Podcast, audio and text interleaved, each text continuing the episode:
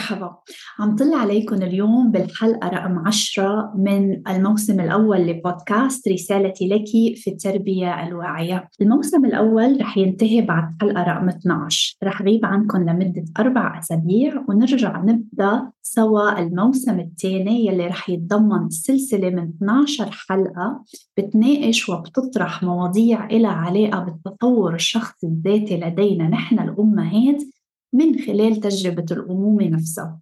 كيف بنبني اتصال عميق مع ذاتنا؟ بينعكس على تواصل عميق وواضح بعلاقتنا مع ولدنا. وكيف فينا نطور هيدا العمل لنعلم ولدنا يبني اتصال عميق مع ذاته بيساعده يعبر عن ذاته بوضوح ويظهر قوته الداخلية بكل ثقة ولكن بهالفترة رح كون عم بتواصل معكم من خلال الفيسبوك group اسمه الأمومة الواعية. بشتغل عليكم من خلال مناقشات مباشرة live talks وكمان حنكون عم نتواصل من خلال طرح مواضيع بشكل يومي على الفيسبوك. كمجموعة من الأمهات بتشارك مشاكلها أو تحدياتها يلي بنمرق فيها بشكل يومي. فإذا كنتوا حابين تنضموا راسلوني على مواقع التواصل الاجتماعي. لضيفكم على ال group أنتوا طلبتوا مني أحكي عن موضوع القصاص أو العقاب. لهيك عنوان حلقتنا اليوم هو عقاب أم عواقب طبيعية؟ هل العقاب بنمي المسؤولية الذاتية لدى أطفالنا؟ هل فعلا القصاص أو العقاب بيعلم ولدنا المسؤولية والانضباط أم بيزيد استيائه تجاهنا من دون تحقيق نتائج فعالة؟ هل القصاص بنمي قدرة ولدنا على اتخاذ خيارات وقرارات صحيحة وصحية لإله لما يكبر؟ أو هل القصاص عم بفقد ولدنا ثقته بذاته واندفاعه للاستمرار في الاكتشاف والتعلم؟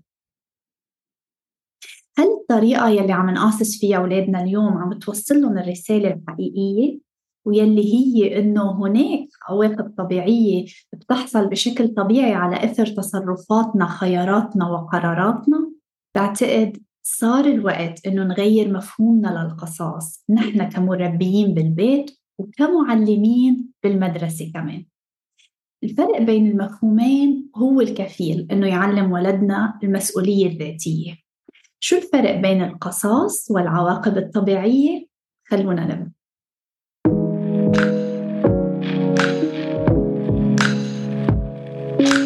فرق كتير كبير بين العقاب والعواقب الطبيعية. بكل بساطة لما نعاقب عم نختار شو هو العقاب. يعني ولدنا عم يدرس نحرمه من الشاشة أو نحرمه من أي شيء تاني بحبه. نحن بنختار من شو بدنا نحرمه. ممكن أوقات نلجأ للإهانة. فالخيار عم بيكون معتمد على حالتنا العاطفية. واختيار العقاب ما عم بيكون له علاقة بالسبب. لما أحرمه من الشاشة هون صرت عم قاصصه ما عم علمه المسؤولية ليش؟ لأن الولد بهالطريقة ما عم يقدر يربط بين السبب والمسبب. نحن كأهل عادة بنفكر إنه طيب إنه بترك ابني ما يدرس مثلا؟ كرمال علمه العواقب الطبيعية؟ بيختار سنة كاملة من دراسته ليتعلم العواقب الطبيعية؟ خليني أقول لكم يلي نحن ما بندركه إنه لما نحرم ولدنا بيزيد استيائه وبصير الحافز عنده ليدرس مبني على الخوف وبهالطريقة حيكون مؤقت ومعتمد على التخويف الدائم. استياء ولدنا منا بيزيد بعد القصاص وبصير يشعر إنه نحن ما بدنا إياه ينبسط هيك هو بشوفنا وبتصير طريقتنا المعتمدة دايما هي التخويف والتهديد والقصاص المتكرر الدائم. ومن مساوئ العقاب يلي بتخلي الأمور بيننا وبين ولدنا تزيد سوء. الحرمان لغة التهديد الإهانة بخلوا الولد يفقد إحساسه بذاته وبينتقص من ثقته بأنه هو شخص قادر. وممكن تؤدي مع الوقت إلى خسارته للرغبة بالدرس يلي ممكن تجي مع الوقت وتنمى بداخله بشكل طبيعي. خليني أقول لكم أكثر من هيك. الولد يلي بيربى على مبدأ احترام وحب ذاته مستحيل يقبل لغة التهديد منا نحن ومن أي حدا تاني. لهيك ما تتفاجئوا إذا ولدكم بيرفض يلتزم بالعقاب بحد ذاته. لعلم ولد المسؤولية تجاه درسه ضروري اتركه يختبر نتيجة فعله. وهيدا يلي بيتم عادة من خلال العواقب الطبيعية أو ما يسمى بالناتشورال consequences.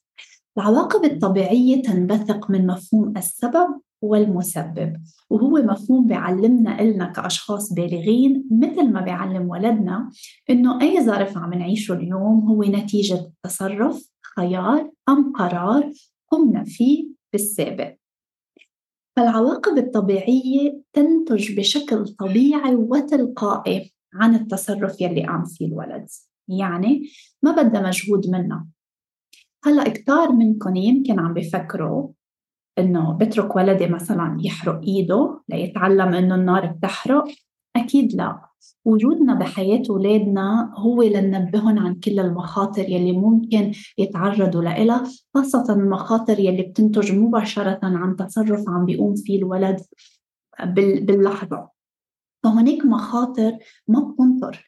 مثلا إذا شفت ولدي عم يركض بنص الطريق عم يأكل شيء سام على جسمه أو عم يأذي حاله أكيد هول الأشياء بتتطلب منا تدخل سريع.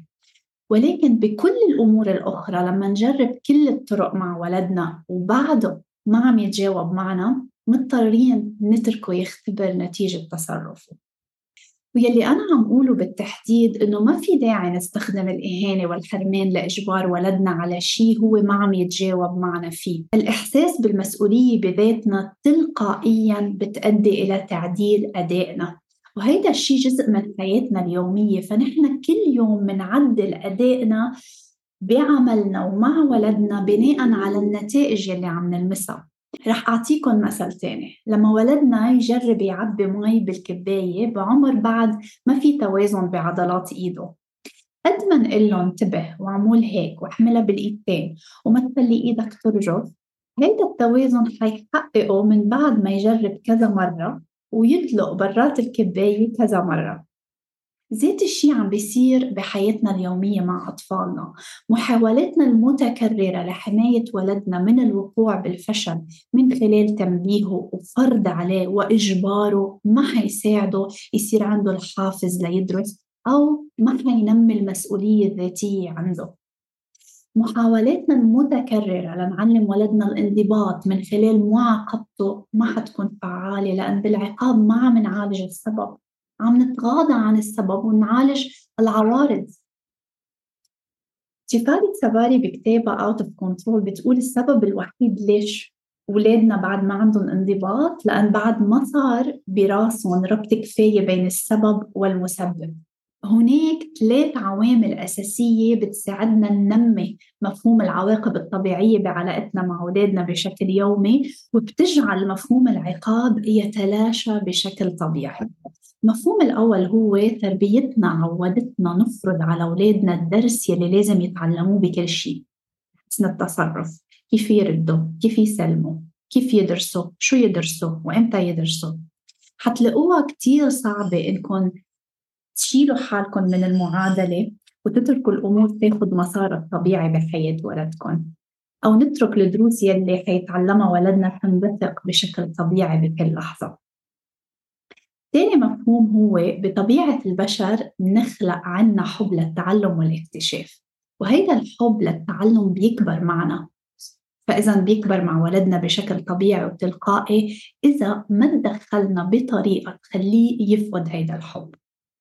ثالث مفهوم ما بيمنع إنه نوعي ولدنا على العواقب الطبيعية أو النتائج السلبية يلي ممكن يؤدي تصرفه إلها.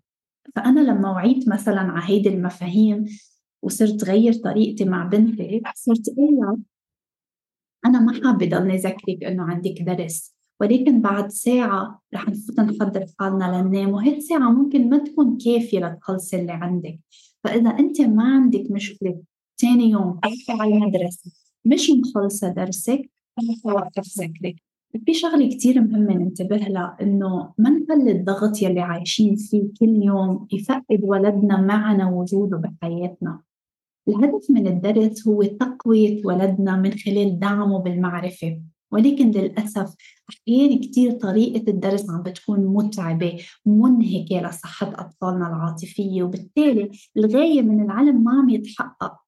لأنه عم يضعف الولد وما عم بقويه والأسوأ بأحيان كتير عم يفقد حب للتعلم والحافز ليكتشف ويتعلم أكثر التحدي الأكبر لإلنا نحن الأهل هو نقدر نضبط حالنا لنعطي وقت للعواقب الطبيعية إنها تاخد مفعولها. هو تحدي كبير ودورنا مش سهل أبدا. ولكن هيدا الأسلوب هو أسلوب فعال لتربية ولدنا على المسؤولية والانضباط الذاتي من دون ما نخسره من ثقته بذاته وإحساسه بداخله. وعينا على ردات فعلنا على الكلمات يلي بتطلع من تمنا مراقبة حالتنا العاطفية أمام ولدنا بكل لحظة. إدراكنا لأنه ولدنا بيستمد قوته من إحساسه بذاته وليس من أي مصدر خارجي. هو الأساس نبدي طريقنا بالتربية الواعية مع أطفالنا. وأمام هيدي المفاهيم وجود القصاص أو العقاب بحياتنا مع أولادنا يتلاشى بشكل طبيعي جدا. كنت معكم دجا ببودكاست رسالتي لك في التربية الواعية. لقائنا الأسبوع المقبل. إلى اللقاء.